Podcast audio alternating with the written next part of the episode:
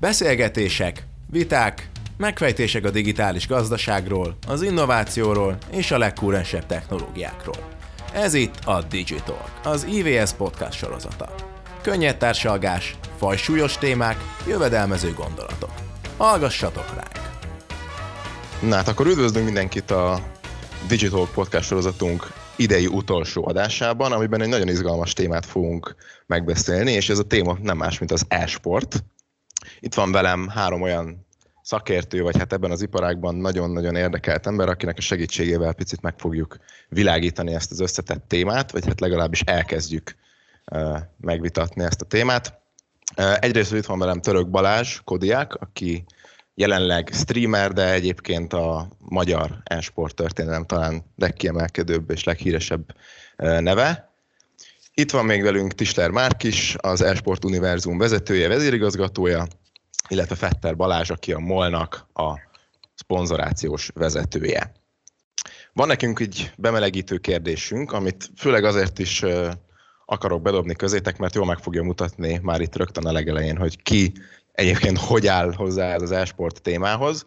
Ugyanis az e-sport kapcsán gyakran felmerül az a egészen megosztó kérdés, hogy az e-sport az sportnak számít-e? Ugyanúgy, mint mondjuk a sakk az sportnak számít-e? És hát minket nagyon érdekelne, hogy ti, mint szakértők, ti mit gondolatok erről. Szóval ezt a kérdést bedobom közétek még egyszer, sportnak számít az e-sport, az válaszol rá, aki, aki szeretne elsőnek. Kodi, te vagy az egyik legérdekeltebb ebben a témában. Okay. Igen. Akkor kezdem. Szóval, hát, hogy sport-e vagy nem, azt szerintem ilyen szempontból mindegy. Tehát, hogyha e, mint e-sportoló nézi az ember, akkor, akkor kb mindegy, hogy hogyan definiáljuk ezt a dolgot. Tehát az, hogy most sportnak hívjuk, vagy nem, attól még ugyanaz lesz a, az élmény, ugyanaz lesz a befektetett energia, ugyanaz lesz ö, minden, csak, csak az elnevezés változhat. Ugye amikor elkezdődött az egész, akkor még cybersportnak hívták, aztán lett ebből mostanra e-sport, és hogy ugye vannak bizonyos kapcsolódási pontok a, a, a klasszikus sportokkal, de, de itt megint lehet dobálózni azzal, hogy most az autóversenyzés a sport-e, a sakk sport-e. Nem biztos, hogy ez a definíció ez fontos ilyen szempontból. Én azt gondolom. Igen, mi is azt szoktuk mondani, hogy, hogy ne ezzel lovagoljunk, nagyon sok párbeszédet elvisz rossz irányba, hogy most az e-sport sport-e.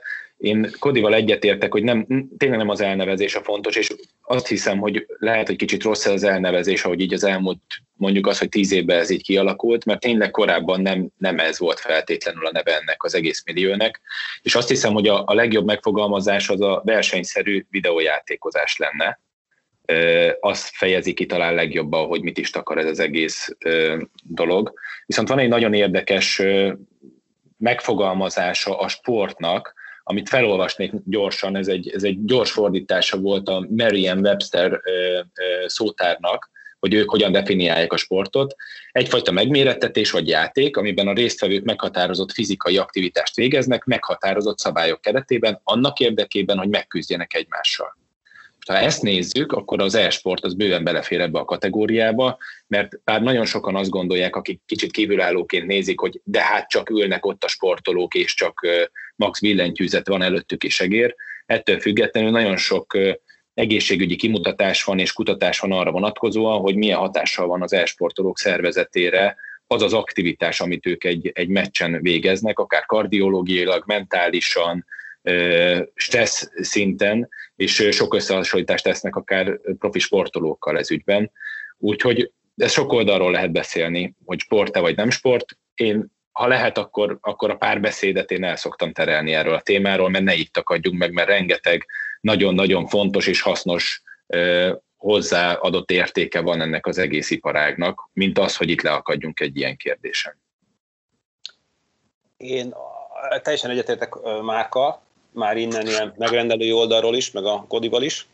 Egyébként nekem személyes véleményem az az, hogy, hogy a sportok nagy részéhez szükséges egy nagyon magas szintű koncentrációs képesség, és azt gondolom, hogy én magam is, hát hívjuk, hívjuk magamat gamerkedőnek, hogy egész más úgy játszani egy menetet, vagy egy pár menetet, hogy az ember mondjuk sportol, a hét egyéb napjain, és szinte igényli azt, hogy legyen valami szellemi vagy, vagy koncentrációs leterhelése, és azt gondolom, hogy, hogy ilyen szempontból sport, bár én nem ismerem a, a, az e-sportoló közösséget így a világban, de hogy olyan nehezen tudom elképzelni, hogy mindenki kimondottan pufi, elzsírosodott szívű valaki lenne. Tehát egész biztos, hogyha komoly szinten akar valaki koncentrációt ö, elérni, ahhoz kell, hogy legyen mellé fizikai terhelés is az életében rendszeresen. De hogy sport vagy nem sport, egyetértek veletek, hogy szerintem ne itt akadjunk le.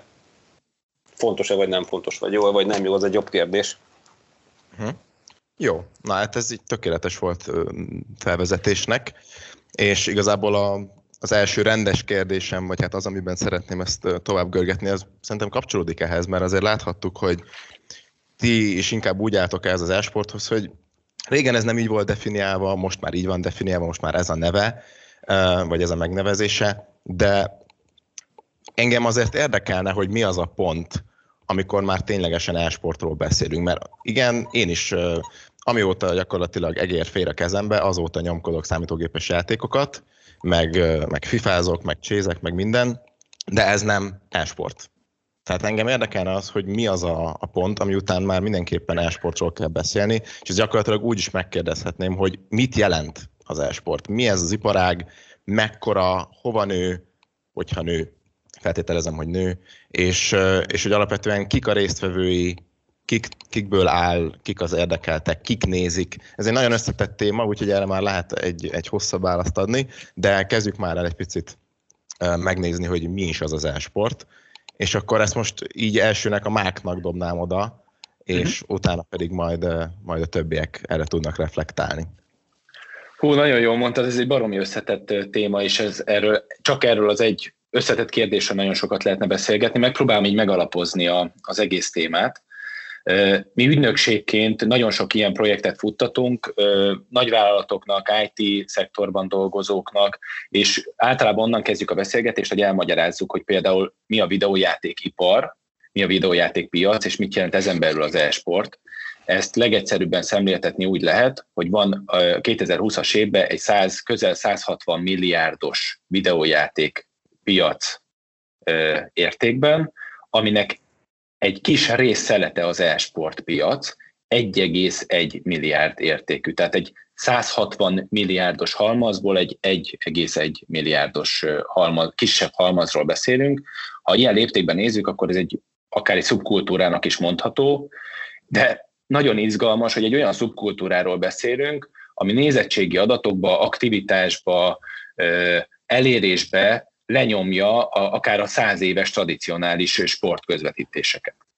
És hogy a számokba egy picit még belemenjünk, csak hogy még jobban kontextusba helyezzük, tehát ez a 160 milliárdos videójáték ipar, ez ma két és félszer akkora, mint a zeneipar és a filmipar együttvéve.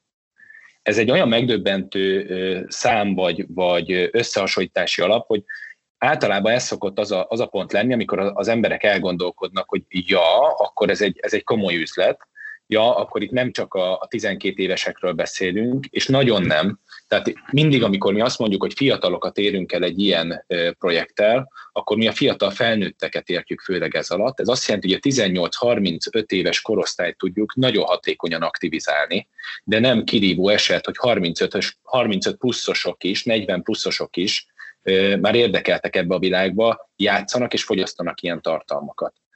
Tehát, hogyha innen közelítjük, akkor egy, egy iszonyatosan nagy iparágról beszélünk, aminek egy kis szerete az e-sport, ami a, a legizgalmasabb, vagy legtöbb közösséget és közönséget elérő ö, entertainment része a nagyiparágnak, mert azért a videójátékok ö, manapság még mindig talán nagyobb részben a, a, a szóló aktivitást jelentik, vagy csak az egy-két személyes bevonódást jelentik. Egy család otthon leül egy single player típusú játékkal játszani, vagy pára játszanak egy multiplayer játékkal, és akkor megyünk el az e-sport irányba, amikor egy olyan multiplayer, tehát több szereplős játékról beszélünk, aminek már komoly tétje lehet, és versenyszerűen játszanak benne az emberek, vagy ők magukra úgy gondolnak, hogy ez számukra már több, mint egy puszta szórakozás, hogy suli vagy melő után leülni a kanapéra és játszani fél órát.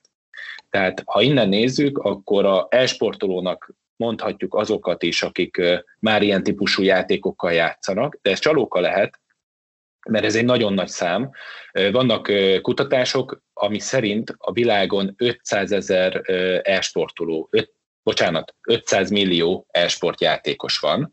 Ők nem profi szinten játszanak, ők játszanak ilyen játékokkal. És ennek egy töredéke az, aki profi szinten foglalkozik vele. Aztán most átadom a szót a többieknek, mert még tényleg nagyon sokat lehet erről beszélni, de szerintem majd visszatérünk úgyis.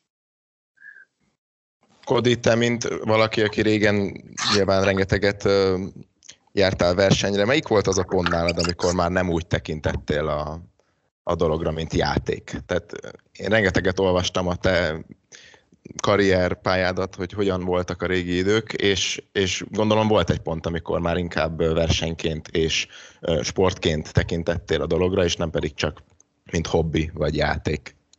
Hát tök őszintén, kb. az első versenyemtől kezdve én már ezt nagyon komolyan vettem, és úgy tekintettem rá, mint egy, hát, de tényleg nem mondhatnám azt, hogy hobbi, mert kb. a második évtől kezdve, amikor már komolyabban versenyeztünk, akkor, akkor olyan tényleg több hónapos felkészüléseken mentünk át, amit hát nagyon extrém hobbinak lehetne inkább csak nevezni, de, de leginkább azt gondolnám, hogy az már hát nem a, a profisághoz ö, közelített, de mindenképp olyan elhivatottságot igényelt, ami különben nem volt meg mindenkinek Magyarországon, és ez is az szerintem, ami siker, ak- akkoriban nekünk meghozta a sikert, mert, mert tényleg elképesztő mennyiségű időt, energiát öltünk bele, és szerencsére, mivel, tehát ugye én 20 évesen kezdtem el játszani, viszonylag idősebb voltam, mint az átlag korosztály, aki játszott a játékkal, talán könnyebb volt,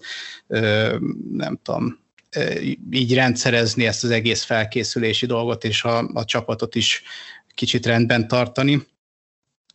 Ö, igen, tehát én, én azt, azt éreztem már az, a kezdetektől fogva, hogy ez, ez több, mint egy hobbi, és, és tényleg nagyon komolyan versenyként fogtam fel. Csak, csak az motivált, hogy, hogy jobbak legyünk, és hogy próbáljunk nyerni, amikor tudunk, és hogy fejlődjünk persze. De érdekes különben ez, megint a, a, ez a kategorizálás a dolgoknak, hogy ugye a fociban is van az, hogy ö, valaki lemegy focizni, én is van, hogy lemegyek focizni a haverokkal, és mondjuk egyre ritkábban, de, de de ugye az is kérdés, hogy azt most akkor, tehát azt is végig sportnak hívjuk, így az e-sportot is lehet úgy definiálni, hogy aki leül és játszik, kvázi, kom, hát nem kompetitív közegben, de, de olyan közegben, hogy egymás ellen. Még akkor is, hogyha az csak, csak szórakozás szempontjából van, azért valamilyen szinten az is egyfajta ilyen sport. És hát mindenképp ugye gondolom üzletileg a célcsoport ez a réteg is, akik nem annyira komolyan, hogy kötelezően versenyekre járnak, de, de azért ott ülnek a gépet, és ismerik a játékot, és felismerik, vagyis hát tudják élvezni a közvetítéseket. Balázs, ti, a, azt olvastam, hogy a Molnáti elég nagy ö, hangsúlyt fektettek mindig a sport szponzorációkra. Nektek hogy jött az e-sport? Ti üzletként tekintetek az e-sportra, vagy, vagy mint sport? Mm, hogyan látjátok, hát, vagy hogyan látod te? Ugye én, abban a szerencs, én abban a szerencsés helyzetben vagyok, hogy a, a MOL az hosszú évtizedek óta egyik legnagyobb hazai sport támogató, mecénás, és van szá- alapvetően üzleti oldalról tudunk mi közelíteni. Tehát, hogy nekünk valamit, ha beteszünk valahova, azért szeretnénk is kapni valamit cserébe. A, a, a, én nem is e-sportról beszélnék a mi esetünkben, hanem inkább ö, gamingről, vagy gamerekről, csatlakozva az előttem szólókhoz. Ö, nekünk nagyvállalatként egy, ö, inkább úgy, talán úgy fogalmaznám meg, hogy számunkra az e-sport, azaz a vékony film, filmréteg Magyarországon a gamer közösségnek a tettején, akik ebbe egyrészt investálnak is sok pénzt, most nem csak az, hogy vesznek egy gépet, hanem órákat kérnek, mondjuk, mint a Kodinak a tanítványai, akik utazni kell, gondolom én, tapasztalatokat szereznek, trénereket tartanak, tehát hogy ez egy komoly investíció. Minket ez a része annyira nem mozgat, mint vállalat, minket az érdekel, hogy tudunk-e, és hogy tudjunk olyan közösségeket teremteni, vagy összerántani, akik élmény szinten valamilyen módon kötődnek majd ezek, ennek kapcsán a, a, a mi általunk létrehozott rendezvényekkel kapcsolatban, vagy rendezvényekhez. Tehát magát a brandet próbálnánk közelebb hozni egy olyan közösséghez, aki egyébként hagyományos médiumokon keresztül, láss tévé, vagy rádió, vagy nyomtatott sajtó, kevésbé lehet elérni. Egyébként talán egy ilyen nagy cégen belül is nagyon sok olyan reakció van ilyen beszélgetések kapcsán, hogy, hogy jó, jó, de hát most mit kezdjünk mi a gyerekekkel? Hogy milyen jó ötlet, hogy mi beszállunk a gamer világba, de hogy mikor lesznek ezek fizetőképes, vagy, vagy döntést önállóan hoz, ö, hozó felnőtt emberek, és ugye ez a, a utolsó, most éppen véget ért nagyszabású FIFA kupán is tapasztaltuk, hogy itt egy 18, 38-as, 18-as, 40-es korosztály volt az, aki a legnagyobb tömeg, tömegét adta ennek a egész kupa sorozatnak, vagy gamer kupa sorozatnak. Szóval nekünk ez a része érdekes, és nem az e-sport, mert tehát az nem cél, hogy rengeteg pénzt tegyünk bele egy-két-három emberbe, akiben nem tudjuk, hogy milyen eredményeket fognak hozni, hanem azt szeretnénk, hogy közösséget építsünk. Egyébként a kérdésedre, bocsánat, az elején az, még annyi visszatérnék, hogy kezd, hogy miért lett ez nekünk érdekes. Nekünk ebben a Covid az rengeteget segített, vagy nekem személy szerint. Én nyilván szerettem volna régen is ezzel foglalkozni molon belül, most nyílt rá lehetőség, mert azok a élsportolóink, akik olimpiákat nyertek, világbajnokságokat nyertek, és így tudtak számunkra valamilyen értéket teremteni, ők ebben az évben azért elég nehéz helyzetbe kerültek, és konkrétan volt tavasz végén, nyár közepén egy ilyen felbuzdulásunk, hogy mi van akkor, hogyha őket ebbe a gamer világba helyezzük el valamilyen módon, és erre hoztunk létre egy játékot itt külső segítséggel, és egész jól sikerült. Tehát azt tudom mondani, hogy akik egész évben otthon üldögettek és várták, hogy mikor lesz meg a következő verseny, vagy mikor lesz még a Covid-nak, még nekik is egy izgalmas, érdekes dolog volt, és a, a, az ez iránt érdeklődőknek meg pláne. Örülök, hogy a, a Covid témát behoztad, mert majd ebbe az évben mindjárt el is kanyarodik a beszélgetés, de először még Márkhoz lenne egy olyan rövid, rövid kérdésem, hogy nézegettem, hogy mi, mit csinál az Esport Univerzum, de egy picit foglald már össze, mert, nagyon izgalmas dolgokat csináltok, és ti is gyakorlatilag üzletet csináltatok az esportból, nem úgy feltétlenül, mint a MOL, és nem is úgy, mint ahogy feltétlenül Kodi, aki ugye egy, egy esportoló volt önmaga, de ti, ti mit, mit csináltok jelenleg? Nagyon nehezen tudok röviden válaszolni, de, de összefoglalom. Mi egy olyan üzleti lábat álmodtunk meg 2017-ben, hogy a nagy nemzetközi világversenyeket hogyan hozzuk el Magyarországra lokalizálva. Tehát magyar nyelven ezeket élőben hogyan tudjuk közvetíteni. Itt kapcsolatba kerültünk a legnagyobb e-sport és videójáték gyártó cégekkel, licenszeket vásároltunk, stúdiókat építettünk, és kineveltünk egy olyan magyar kommentátori gárdát, akik ezeket nagyon magas minőségbe magyar nyelven tudják közvetíteni. Ezt tényleg úgy értsétek, ahogy a sportvilágban is van, hogy valaki mondjuk az M1 megvesz egy, egy Forma 1-es licenszet, és, és leadják a futamokat magyar nyelven, magyar kommentátorokkal, magyar szakértőkkel, ami nem a, a szinkron tolmácsolása egy angol szakértőnek a véleményével, hanem a magyar véleményeket halljuk ilyenkor.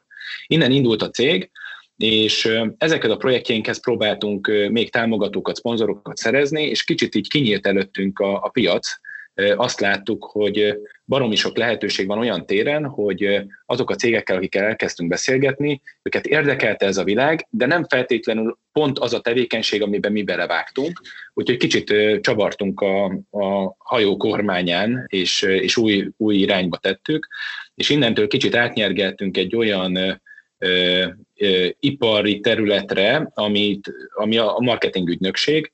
Most már mi is ügynökségként definiáljuk magunkat, kreatív digitális ügynökségként. Sok éves tapasztalatunk van abban, hogy hogyan csináljunk digitális szórakoztató projekteket online környezetben, a stúdióinkon keresztül is akár, és aztán így kerültünk közel akár olyan nagy cégekhez is, mint a MOL, akik most már megbíznak bennünk annyira, hogy akár, és most nem csak a morról beszélek, hanem más ügyfelekről is, hogy a, akár a marketing stratégiájukba, vagy a kommunikációs stratégiájukba segítsünk beleépíteni a videójátékos aktivitásokat. És ez nekik azért fontos, amiről itt már azért párszor beszéltünk, mert szeretnék elérni azokat a fiatal felnőtt közegeket, akiket a hagyományos médián keresztül nem lehet megszólítani. Tehát így a végére összefoglalva, mi egy olyan kreatív ügynökség tudunk lenni, aki videójátékos projekteken keresztül, sporton, zenén, e-sporton, digitális szórakoztatáson keresztül, nem egyszer valamilyen gamifikált élményen keresztül tudunk projekteket megvalósítani nagy nemzetközi cégeknek, vagy, vagy Magyarországon lévő cégeknek, és itt a, a Magyarországon jelenlévő top 500 cég közül nagyon sokukkal dolgozunk, és aztán, hogyha a Covid-ra egy nagyon picit még rámehetek, akkor megint csak csavartunk egyet a dolgon, itt van nálunk egy, egy elég komoly infrastruktúra, és elkezdtük ezt a tudást beleépíteni már nem csak a marketing és sales területekbe, és nem csak ezeket a csapatokat szolgáljuk ki, hanem elkezdtünk HR irányba is terjeszkedni, és így az év végén nagyon sok gamifikált virtuális eventet valósítottunk meg saját környezetből, saját stúdiókon keresztül, hiszen itt vannak nálunk azok a streaming technológiák, amit az elmúlt három évben használtunk. Van egy tök erős piaci előnyünk ebből, mert nagyon sok ügynökség nem volt felkészülve arra ebbe az időszakba, hogy hogyan tudják átterelni a hagyományos rendezvényeket online vagy digitális térbe. Nekünk erre kész válaszaink voltak, a díszletet kellett kicserélni, a műsortervet kicsit megvariálni, és az elmúlt két hétben 14 évvégi virtuális rendezvényt csináltunk meg olyan cégeknek, akik egyszerre 600 ezer vagy akár 2000 főhöz szeretnének szólni így év végén, amik eddig karácsonyi vacsin megvalósultak, most ezt kamerákon keresztül teszik meg, és nem egyszer ebbe valamilyen szórakoztatás, valamilyen élményfaktort is beleviszünk. Nagyjából itt tartunk most. Szuper. És ezzel most már akkor egészen konkrétan elérkeztünk a, a COVID témához, ami nyilván egy, egy nagyon fontos része ennek az egész történetnek, hiszen a tradicionális sportokat egy, egy világjárvány egészen komolyan el tudja lehet, lehetetleníteni, hiszen nem lehet nézni ezeket az eseményeket, bármilyen gyülekezés az most jelenleg elég problémás a világban. De hát itt van nekünk az e-sport, vagy a gaming, maga a streaming kultúra, ami, ami világ életében ezeken a hibrid platformokon működött, tehát működött egyrészt az online légtérben, és esetenként élőben is. Úgyhogy én, nekem az a benyomásom, és majd kijavítotok, hogyha ez nincs így, hogy nagyon sok szempontból példát lehetett venni az elmúlt időszakban, a Covid időszak alatt az esportról, ami, mint ahogy már te is említetted, ti már rendelkeztetek azokkal a megoldásokkal, vagy ha nem is az egésszel, de a nagy részével már rendelkeztetek azoknak a megoldásoknak, amit mások egy óriási nagy problémaként éltek meg. De most mégis inkább a, a Kodinak dobnám oda egy picit azt a kérdést, hogy te, mint streamer, te, mint aki most már, hogyha jól tudom, full-time ezzel töltöd az idődet, te, te hogy élted meg ezt a Covid időszakot ebből a gaming szempontból? Láttál esetleg növekedést az em, a nézők számában? Több ember volt a gépek előtt egész egyszerűen azért, mert be voltunk zárva, mert volt nekünk egy, vagy van is sajnos egy világjárványunk. Te mit, te mit láttál ebből az egészből? Hát én igazából nem láttam növekedést, de ez nem jelenti azt, hogy nincs. Tehát azért ugye én csak egy kis szeletét látom ennek a, a, a dolognak. Rám olyan szempontból nem volt kihatással a járvány, hogy, hogy mit tudom, nem nőtt a nézőszámom drasztikusan, nem változott semmi, sőt, ugye, mivel én eleve is otthon ültem, és otthonról dolgoztam, ez ugyanúgy nem változott, úgyhogy rám ilyen szempontból nem volt nagy hatással a COVID, tehát én olyan óriási nagy különbségekre nem tudok beszámolni. De biztos vagyok benne különben, hogy ha az ember belegondol, akkor, akkor az reális, hogy ugye többen. A, a, és a másik dolog, amit észrevettem, bár lehet, hogy ez egy, ez egy folytatódó trend, ez lehet, hogy ö, ö, tehát ebben nem vagyok teljesen biztos, hogy egyre több streamer van. Tehát egyre, egyre több dologból lehet válogatni a Twitch-en. Nem biztos, hogy ez a Covid-nak köszönhető, lehet, hogy egyszerűen, egyszerűen csak kezd a, fejlődni ez a, ez a terület, de, de lehet, hogy az is közrejátszik, hogy ugye egyre többen vannak otthon, és, és próbálnak valamit kezdeni magukkal. Hát mondjuk ilyen szempontból talán ugye Mogásnak a megjelenése a Twitch-en egy, egy, egy ilyen dolog lehet, tehát szerintem öt részben a Covid kényszerítette arra, hogy, hogy kipróbáljon új dolgokat, és megjelenjen, és streameljen. De ez, ez megint csak spekuláció, tehát nem, erről nem beszéltem vele. Többiek? Azt nem tudom megmondani én, hogy, hogy mennyivel lettek többen. Azt tudom, hogy a összes aktivitás, amit idén gaming kapcsán csináltunk, az ilyen számomra nem várt nagyon komoly, sokmilliós eléréseket eredményezett. Azt sem gondolom, hogy ez teljes átfedésben lenne a hagyományosan elért közönségünkkel, vagy célközönségünkkel. Hogyha inkább azt gondolom, hogy ez egy ilyen, a mi számunkra egy ilyen inkrementális dolog, got eredményezett, mert nyilván, hogyha nyílik a világ, majd reméljük, hogy március-áprilisban már lassan visszatér minden rendes érékvágásba, akkor, akkor lesz egy olyan közösség, aki ugye alig várja már, hogy végre mehessen foci meccsre erre, arra, marra, és szerencsére most már találtunk egy kapcsolatot egy olyan közösséghez is, akik meg meg, meg, meg, meg nem feltétlenül mennek foci meccsekre, de mégis tudunk velük kommunikálni. Márk, te pedig ugye elég jól kifejtetted, hogy ti konkrétan üzleti megoldásokkal láttatok neki a járványnak, tehát ti azért picit akkor egy jó helyzetben voltatok. Igen, igen, lehet, hogy ezt így szörnyű kimondani, de az a digitális transformáció, gyorsulás, ami most bekövetkezett Magyarországon is, tényleg a járványidőszak első két hónapjában, az pont azt eredményezte, hogy azok a cégek, akiknél mondjuk két éve ott vagyunk és beszélgetünk velük, és mondjuk nagyon lassan indultak be a dolgok, ott ilyen varázsütésszerűen beindultak projektek, nagyon gyorsan meghoztak döntéseket, és tényleg azt látták, hogy mondjuk hagyományos sportra kifutatott kommunikációs projekteket nem lehetett megcsinálni, hiszen nem voltak sportrendezvények. Találjunk ki valamit, hogy a szponzorált sportolókat például hogyan tudjuk egy más területen megmutatni. Egy nagyon picit még hadd mondjak pár adatot. Én közgazdász is vagyok, úgyhogy engem tök érdekelnek így a háttérszámok, és megnéztünk pár kimutatást, amikor elkezdődött a Magyarországon is a, a pandémiának egy, egy komolyabb időszaka, mondjuk ez a március-április az első hullám, ott az Ipsos kihozott egy európai kutatást, ami szerint a fiatalok, a 30 év alatti fiatalok 70%-a teljesen otthon maradt.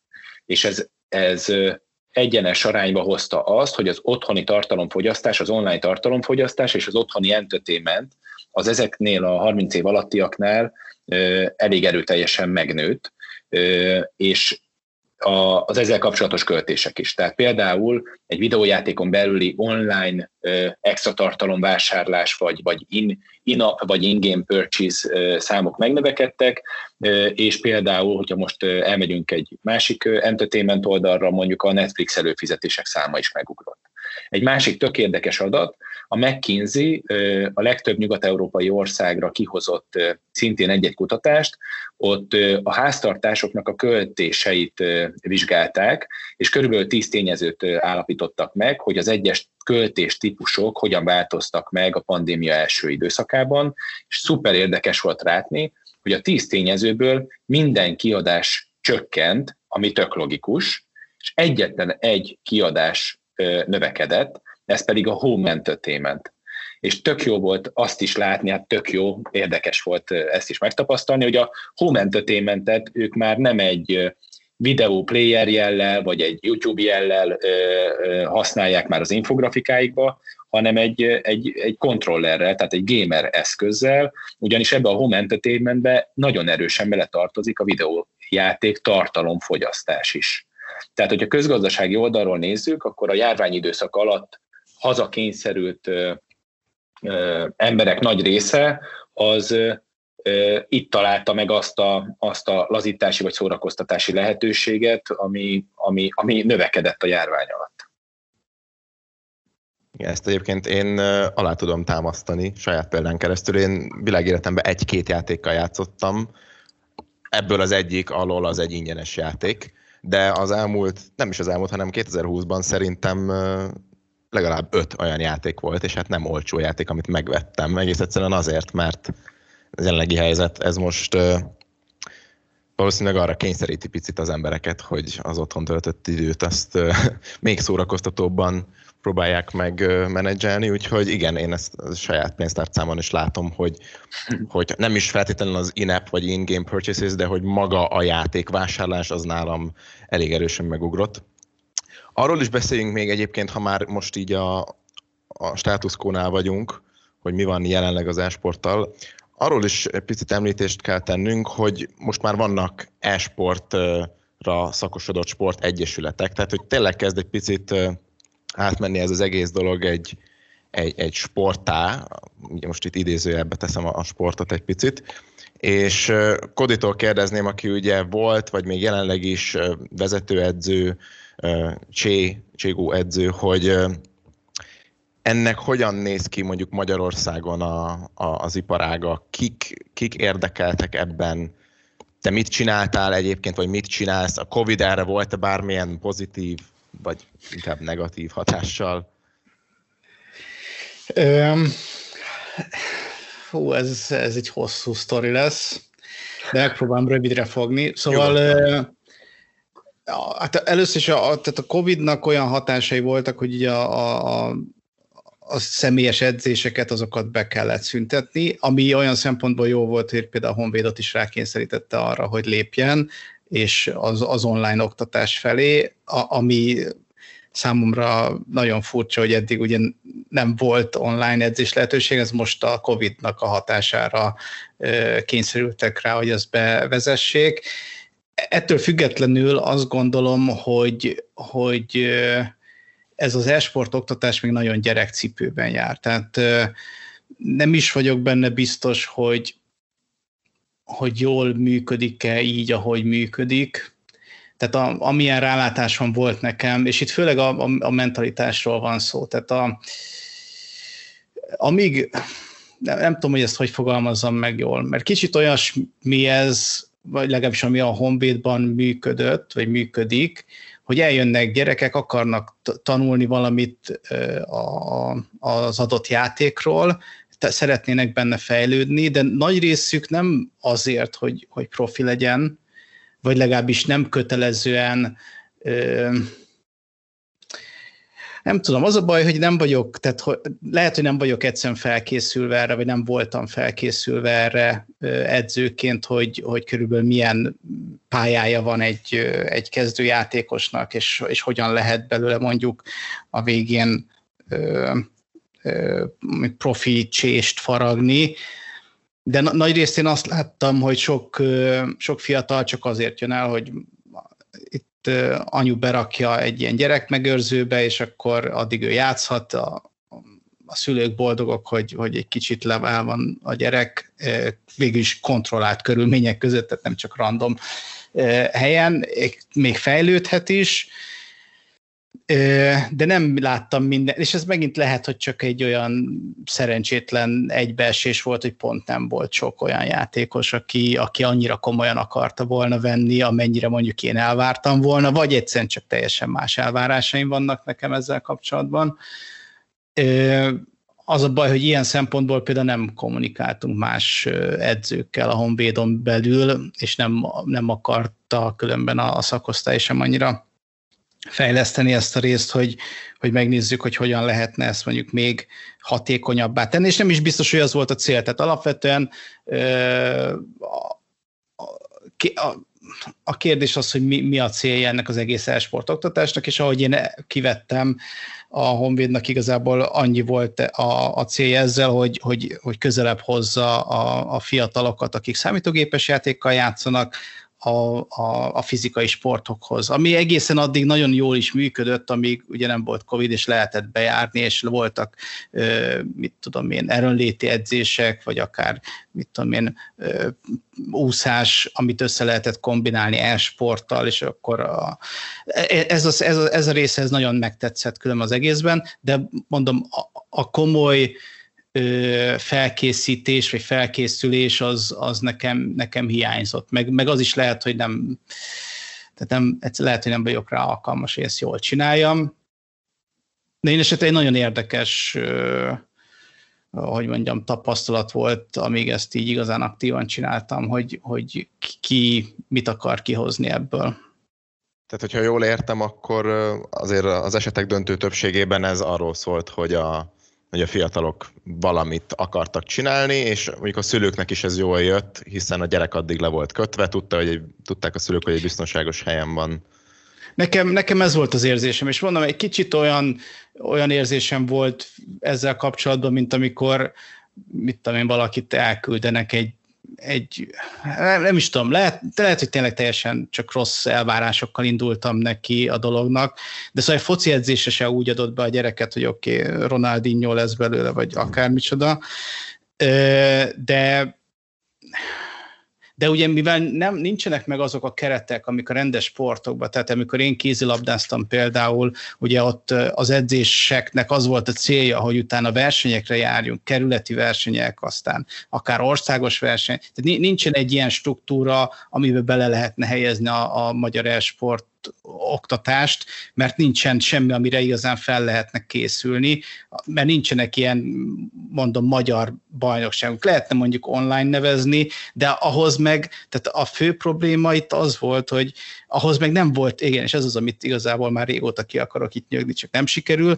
hogy nagyon kevés ember volt. Tehát nagyon kevés ember volt ahhoz képest, hogy tehát az a merítés, akik eljöttek mondjuk a, a, a, a, ezekre az edzésekre, azokból még csak stabil csapatot se lehetett nagyon összeállítani, mert annyira random volt, hogy éppen el fog jönni, vagy nem fog eljönni jövő héten, tehát egyik héten ott van, aztán két hét múlva már nincs, így nem lehet építkezni semmiből, ezért mindig új és új emberek jelentek meg, és valahogy az egésznek úgy nem volt kifutása, hanem csak mindig valaki random leült és játszott, és akkor persze elmondtuk neki azokat a dolgokat, amiket érdemes tudni a játékról, de nem vezetett igazából sehova. Tehát én azt szerettem volna látni ebből, hogy legyen mondjuk egy honvédos csapat, akik, és, és a kezdetekben ez működött is, de mivel az az egész magyar, hát ez lehet, hogy csak a Counter-Strike színre, de, de lehet, hogy a gaming színre általában igaz, hogy nem elég kitartóak a játékosok, és, és itt meg kifejezetten előjött az, hogy, hogy hosszú távra igazából nem lehetett e-, ebben tervezni. Balázs, a Kodi most gyakorlatilag azt vázolta föl, ha jól értettem, hogy azért a profi magyar e-sport szín az nem elég nagy gyakorlatilag, tehát nincs elég ember. Ezért is van az, hogy ti egyébként inkább, ahogy említetted, nem az e-sport vonalra mentetek rá, hanem ti így cakumpak az egész gaming szponzorációra, gaming események szervezésével kezdtetek el foglalkozni? Tehát ti ezt így fölmértétek úgymond az igényt, vagy fölmértétek a piacot, és ezért lett inkább csak gaming, vagyis nem csak gaming, mert hát a gaming nagyobb, mint az e-sport. Tehát ez nálatok hogy nézett ki, így a szponzorációs oldalról? Hát a, nálunk ö, idén tavasszal ö, el kellett dönteni, hogy hogyan reagálunk a Covid-ra. Az volt az első lépés. És akkor adta magát, hogy mi az, ami nem sérült, mi az, ami továbbra is ö, zavarmentesen ö, üzemel és elérhető mindenki számára, nyilván az online tér.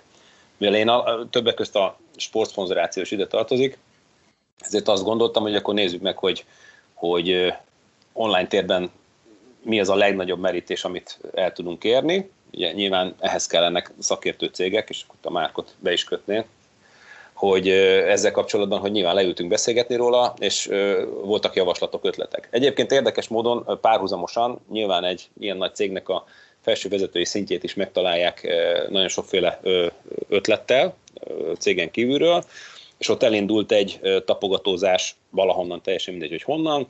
Mi lenne, hogyha MOL beszállna egy magyar e-sport csapatnak a felállításába, és a következő években beleölne egyébként jelentős mennyiségű pénzösszeget, és akkor talán abból lesz majd valami. Most a, az érdekes az az, hogy a, nyilván a legfelső szint nálunk az, az nálam valamivel idősebb, és teljesen más érdeklődések vannak, tehát meghallják a megkeresést, vagy meghallják az ötletet, és utána jön egy ilyen szakértői átnézése az adott problémának, és ennek az átnézésnek az lett az eredménye, hogy nekünk nem érdemes pont azért, amit a Kodi az előbb elmondott többek közt, azért sem érdemes kilépni ilyen nagy nemzetközi ö, ö, piacokat igénylő e-sportra. Egyrészt azért, mert bár ö, sok országban van MOL, de mégiscsak alapvetően egy regionális érdekeltségű cég, tehát mi nem tudunk mit kezdeni azzal, hogy Ázsiában százezeren néznek egy stadionban egy e-sport döntőt, mert, mert Ázsiában nem lehet molnát tankolni például, csak mondjuk egy nagyon egyszerű példát.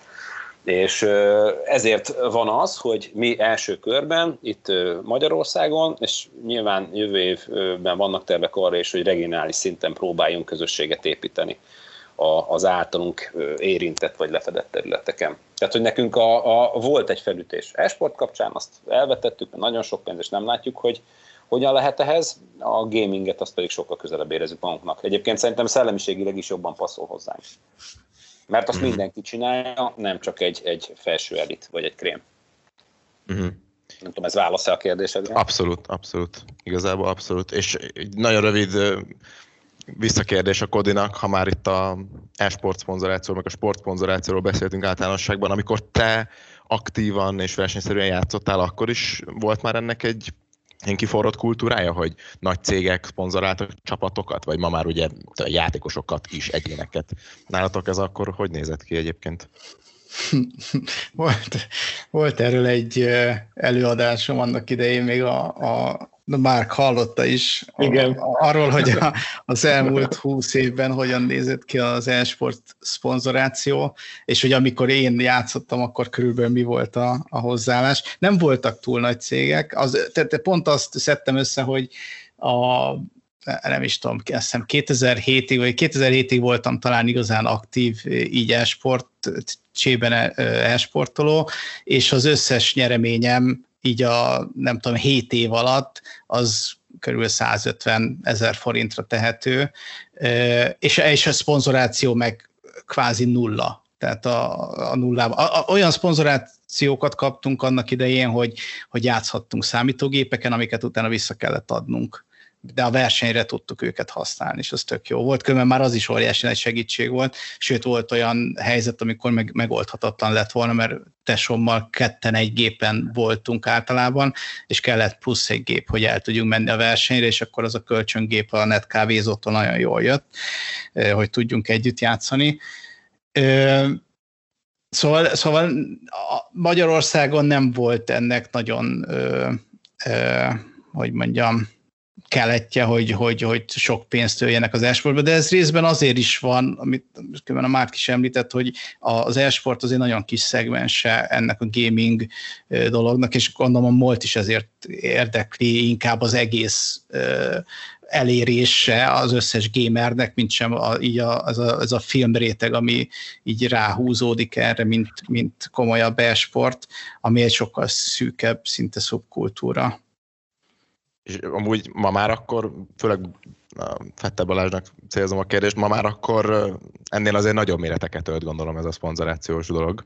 Nagyobb pénzeket, nagyobb, tehát nagyobb hát mértékeket ölt. A, a, mi, mihez képest, a induláshoz képest? Hát igen, ahhoz, amit a Kodi most vázolt, hogy Ja, hát lényegesen, de mondjuk a világ is megváltozott. Nem tudom, Kodi az hányas évekről beszél, mikor, mikor voltál te a csúcson ebben a témában? Hát 2000, mondom, 2005-ben voltam legutoljára ilyen nagyobb ja. versenyen, mármint amit, ami, ami Counter-Strike és tényleg világverseny volt. Úgyhogy ez tényleg nagyon rég volt. Tehát ezt, hát ezt, ahhoz ezt képest lényegesen több, meg főleg a nullához képest, amit szegény Kodi mondott, az nem, az nem annyira sok. De hogy egyébként most ugye mi nem versenyzőket, nem csapatokat támogatunk a gaming világban, hanem magát a gaminget, és egyébként annak a nagyságrendje az mérhető egy-egy kiemelt hagyományos sportágokban vitézkedő sportolónak a támogatásához éves szinten. Azt, azt, azt lehet mondani. Az, ö, egyébként ennél ö, furcsa a helyzet, mert hogy pont a Covid miatt ö, sikerült nekünk ebbe ö, ilyen klasszul beszállni, ö, de ugye ez eredményez mást is, hogy egy teljesen más helyzet lenne akkor, hogyha mondjuk két-három évvel ezelőtti időszakban tudunk ebbe belecsapni, akkor nincs Covid, mert hogy az egy ilyen nagyvállalatot is érint a Covid gazdasági szempontból, tehát egészen más lehetőségek vannak most, mint mondjuk három évvel ezelőtt, de abban bízom, hogy, hogy a jó tapasztalatok alapján, hogyha javulnak a, a számok, meg az eredmények, akkor pár év múlva megint egyre, egyre inkább bele tudunk ebbe csapni. Szuper ez ennek a, a blokknak egy jó végszó volt. Márk, rég hallottam a hangodat, de most muszáj, muszáj volt ebbe a, a szponzorációs témá mindenképpen belemenni. Viszont bedobok egy új altémát, mert még van egy, van egy jó 10-15 percünk, a, ami szintén kapcsolódni fog mindenhez, amit eddig megbeszéltünk. Nekem van egy olyan benyomásom, hogy az esport megítélése, lehet, hogy csak itthon Magyarországon egyébként, de majd javítsatok ki, az ilyen vegyes ez ugye már a témaindító, téma felcsapó kérdésben is megmutatkozott, hogy ez sokat szokott vitákat eredményezni, hogy ez sport, nem sport, mennyire jó ez, mennyire egészséges ez, és én tökre, nyilván én nagyon-nagyon pozitívan állok az egész dologhoz, én magam is rengeteget játszok, többet is valószínűleg, mint amit itt most bemernék vallani, tehát nekem nagyon pozitív és optimista megítélésem. Te, mint aki ezzel napi szinten foglalkozol, te látsz-e olyat, hogy mondjuk probléma van belőle, hogy az esport megítélése vegyes, vagy egyáltalán vegyese még, szerinted? Mm, nagyon időszerű a kérdés, ez meg, meg tök jól összejön megint a Covid-dal, mert a Covid nagyon sok szabályt meg, meg ítélkezést felülírt. Pont ezek miatt, amiket most már mind, mindannyian elmondtunk, hogy egyszerűen megváltozott az emberek gondolkodása és a, a, a, a vállalati stratégiának a, az iránya, és nagyon sokan felismerték. Akik magukat modern vállalatnak gondolják, azok, azok elég gyorsan léptek ebben a témakörben, és nagyon sok mindent a digitális világban újra gondoltak, köztük az e-sportot is.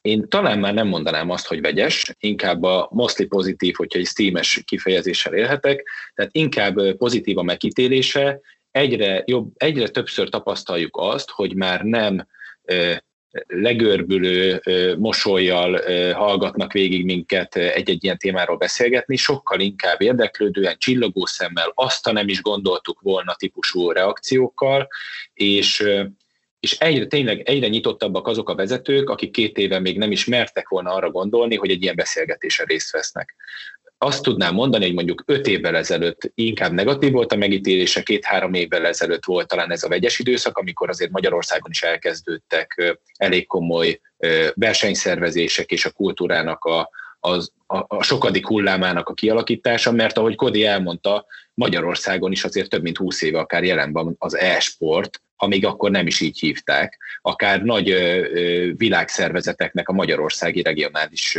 fordulóival, és sok hullámot élt meg Magyarországon maga az e-sport, mint iparág, de hogy manapság tényleg azt tudnám mondani, hogy, hogy sokkal inkább pozitív a megítélés, és sokkal inkább lehet arról beszélgetni, hogy, hogy milyen izgalmas dolgokat lehet ezen keresztül megvalósítani, mint az, hogy hogy miért foglalkozzunk egyáltalán vele.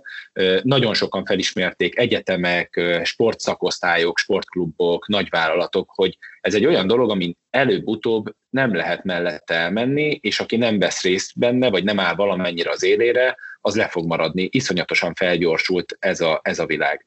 Pár példát hadd mondjak akár nemzetközi oldalról, amikor arról beszélünk, hogy vannak nemzetközi e-sport csapatok, akkor már közülük is vannak olyan kiemelkedő entitások, akik nagy szórakoztató konglomerátumok már valójában hiába egy e-sport csapatként kezdték, és felismerték azt, hogy az e-sport az, az nem csak sport, nem csak egy valamilyen fizikai és mentális aktivitás, és nem csak egy marketing eszköz tud lenni maga az, hogy egy e-sport csapatot üzemeltetek, hanem felismerték azt, hogy ez egy jóval nagyobb gombóc tud lenni, elkezdtek tartalomgyártókat, influencereket, streamerekhez streamereket magukhoz láncolni, akiknek lehet, hogy sok esetben az e-sporthoz a maga valójában semmi köze nincsen, sokkal inkább a videójátékhoz és a fiatalokhoz, és egy-egy nagyobb múltú e-sport csapat átvedlet gyakorlatilag egy tartalomgyártó marketing gépezetté, és a létező összes social média felületen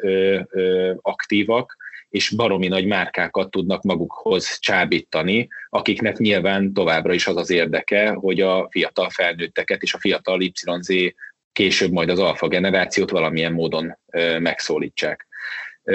Úgyhogy inkább pozitív a megítélés, és ha esetleg eddig úgy érződött volna, hogy itt most temetjük Magyarországon az e-sportot, vagy egy csak idézőjelben egy filmrétekként beszélnénk róla, baromi sokat fejlődött, Kodit azzal kiegészíteném, hogy azért vannak Magyarországon bajnokságok, vannak lehetőségek, ahol a, a, a feltörekvő csapatok, vagy a már meglévő csapatok tesztelhetik magukat és kipróbálhatják. Azt hiszem, Kodi inkább arra gondolt, hogy még nem tartunk ott, hogy egy olyan szerves sport szervezeti kultúrája legyen, mint például egy kézilabdának. Én is 25 éven keresztül kézilabdáztam, úgyhogy ebbe a szervezet, szerveződésbe is beleláttam akkor, hogy hogy nincsenek minden héten úgy fordulók, amire egész évbe számíthatsz, nem fogod tudni előre, hogy ennek a fordulónak, vagy ennek a regionális vagy országos szintű bajnokságnak mikor lesz majd a döntője, nem ugyanúgy tudsz rá készülni. Ilyen téren igen fejlődnie kell még az esportnak, de az elmúlt két évben szerintem fejlődött annyit Magyarországon az esport, mint előtte lévő tíz évben és lehet, hogy Kodi ebben meg tud majd erősíteni, és köztük akkor visszacsatolok a, a, az előző témakörre, hogy az elmúlt két évben most már szerintem több mint tíz országos szintű nagy sportklubnak van e-sport szakosztálya, ugyanezzel a céllal, fiatalokat szeretnének magukhoz kötni, a márkát szeretnék megismertetni, és nem utolsó sorban azokat, akik eddig inkább a képernyő előtt ültek, szeretnék rávenni a, fizikai aktivitásra is, mert profi szinten egyébként a, a kettő nem megy egymás nélkül. Most inkább arra gondolok, hogy egy profi e-sportolónak vagy gamernek abszolút szükséges a, a folyamatos állandó fizikai fittség és edzés, de amellett sem menjünk el, hogy a profi sportolóknak akiket világszinten ismerünk, az egyik leghatékonyabb levezetés vagy relaxációs eszköze lehet egy videójátékkal játszani. Nem egy profi focistát ismerünk, aki a meccsek után vagy a pihenő napokon fifázik, tehát ugyanúgy egy foci típusú játékkal játszik a szabad idejében. Kodi vélemény, ha már meglettél szólítva? Hát értem, hogy mit mondom már, de, de olyan szempontból azért én még mindig az, tehát ugye én ennek a kis esport rétegnek eleve kis rétegét látom, tehát a csét. És a csében már nagyon régóta probléma az, hogy, hogy magyar bajnokság az, az, az egy nem létező dolog. Van egy-egy, van egy-egy kisebb liga, vagy, vagy egy-egy kisebb lan, ugye a Covid miatt már lanok egyáltalán nem, de de, de én nem látom azt, hogy, hogy, hogy, ö, hogy, hogy csében lenne lehetőség így folyamatosan fejlődni és megmérettetni magát az embernek. Hozzáteszem, nem is biztos, hogy tehát így jobban belegondolva, nem is biztos, hogy kötelező ezt magyar keretek között csinálni, mert ha valaki akar valamit, akkor az internet tele van olyan helyekkel, ahol, ahol tud ö, ligákban indulni. Ö, szóval ilyen szempontból biztos, hogy, hogy én is túlzok, hogy, hogy itt keveslem a lehetőséget, de, de, de azt, azt mindenképp mondom, hogy, hogy szerintem magyar viszonylatban azért kevés a lehetőség. Nem is biztos mondjuk, hogy ahogy mondom, ezt magyar keretek között kell megoldani, ez csak az én meglátásom, hogy ez talán kevés, lehetne több, talán motiválná az embereket, az is lehet persze, hogy nem, meg, meg tehát, ahogy tök őszinte legyek, a, nekünk óriási nagy motivációt adott az, hogy, hogy ezek a, tehát akkor a VCG volt a nagy világverseny, hogy ő Magyarországra hozta a selejtezőjét, és arra lehetett készülni, lehetett ö, ott ö, megküzdeni a többiekkel. Ilyen, ilyen már nincsen, tehát ilyet egyáltalán nem tudok mondani, hogy ö, a, a, a, még kicsit szomorú. De ez nem azért van, mert hogy hanyaglik az e-sport, egyszerűen csak, csak más. Átalakult. Ilyen, igen, igen. Tehát a, a, a WCG az egyfajta ilyen e-sport olimpia-szerű dolog volt, ahol minden országban hívtak meg embereket. Most sokkal inkább a profi irányba ment el, tehát hogyha van egy igazán jó csapat, akkor ő megtalálja majd az útját, hogy hogyan megy, jusson ki egy világbajnokságra, csak sokkal-sokkal nehezebb most már ezt végigvinni. Igen, és itt csak annyi kiegészítés, hogy a, Manapság azért a, a videójáték készítők, tehát az e-sport fejlesztő cégek a kezükbe vették azért ezeknek a versenyeknek a szervezését és a tulajdonlását.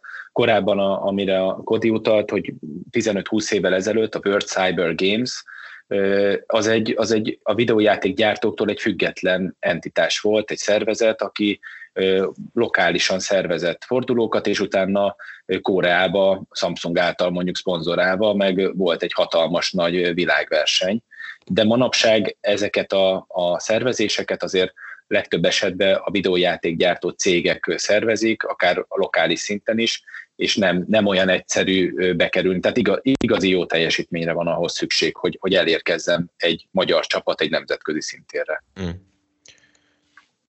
Közben kezdünk picit már kifutni az idő, úgyhogy még a Fettel Balázsnak meghallgatnám a véleményét erről az utolsó kérdésről, ahol ugye most beszéltünk picit az e-sport megítélésről, meg hát azért arról is, hogy hova tud még fejlődni ez az egész iparág.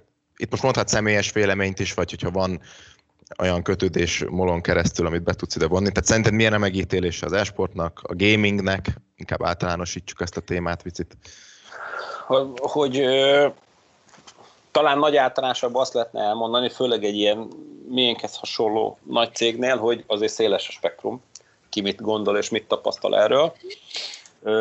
Én is egy három gyerekes apuka vagyok, hogy, és 46 éves is egyben, meg versenysportoltam relatíve sokáig, hogy az én életemnek egyébként, ha kicsi is, de, de része a gaming és, és nem csak konzolos játékokról beszélek, vagy PC-n futatott játék, hanem a telefonomon. Tehát, hogy ha jobban belegondolok, akkor naponta játszom, vagy visszatérek bizonyos játékokra a telefonomon is.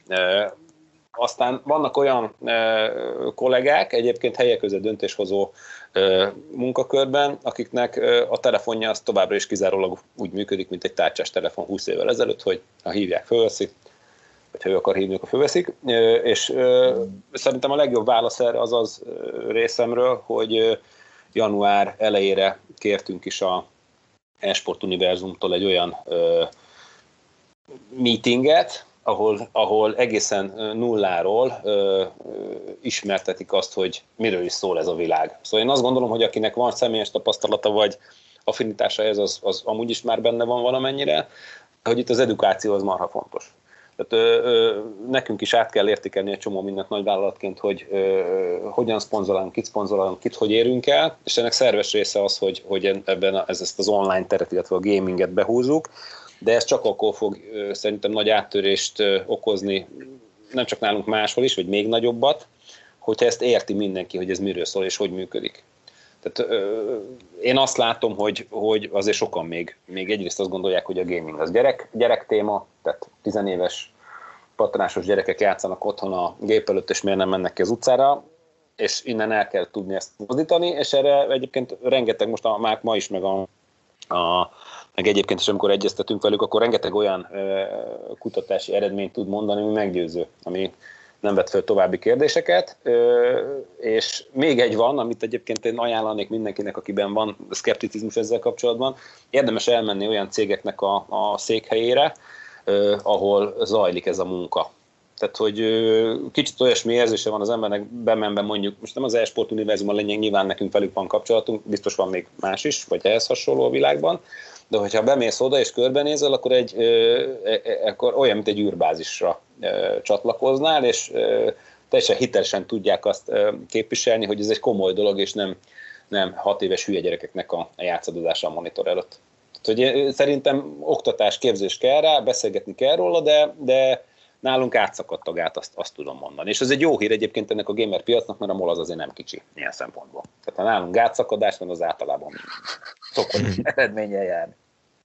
Szuper, ez szerintem ez egy nagyon jó végszó volt, úgyhogy mivel telekezünk kicsit kifutni az időből, hogyha ragad bennetek gondolat, vagy bármi extra hozzászólás, akkor az még jöhet, de alapvetően ha nincs, nem jelentkezik senki, akkor, akkor, akkor megköszönném nektek és a hallgatóságnak is azt, hogy, hogy most ezt a beszélgetést lefolytattuk. Szerintem nagyon izgalmas volt. Sok olyan témát tudtunk egészen részletesen érinteni, amit én előzetesen azt hittem, hogy majd csak felületesen fogunk tudni érinteni, szóval ez egy jó dolog volt. Még egyszer, tehát Török Balázs Kodiák, Petter Balázs és Tisler Márk voltak ma itt velünk. Hallgassatok ránk a Digitalban továbbra, és nektek pedig sziasztok! Sziasztok! Ez volt a Digitalk, az IVS podcast sorozatának legfrissebb kiadása. Ha mindent tudni akarsz a digitális gazdaságról, az innovációról és a legújabb technológiákról, akkor kövesd a műsort az IVS platformjain. A műsorral kapcsolatos észrevételeket, ötleteket a digitalk.ivs.hu e-mail címen várjuk. Hamarosan újra találkozunk.